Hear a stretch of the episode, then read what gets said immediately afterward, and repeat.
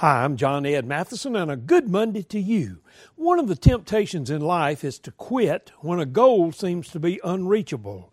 Recently, at the Masters Golf Tournament, Tiger Woods proved that persistence, discipline, and hard work is a lot better than quitting. Even though he's 43 years old, he has suffered physical defeats and personal problems that cost him his marriage, knee operations, repeated back operations, and addiction to prescription drugs, he never quit. He stayed with it.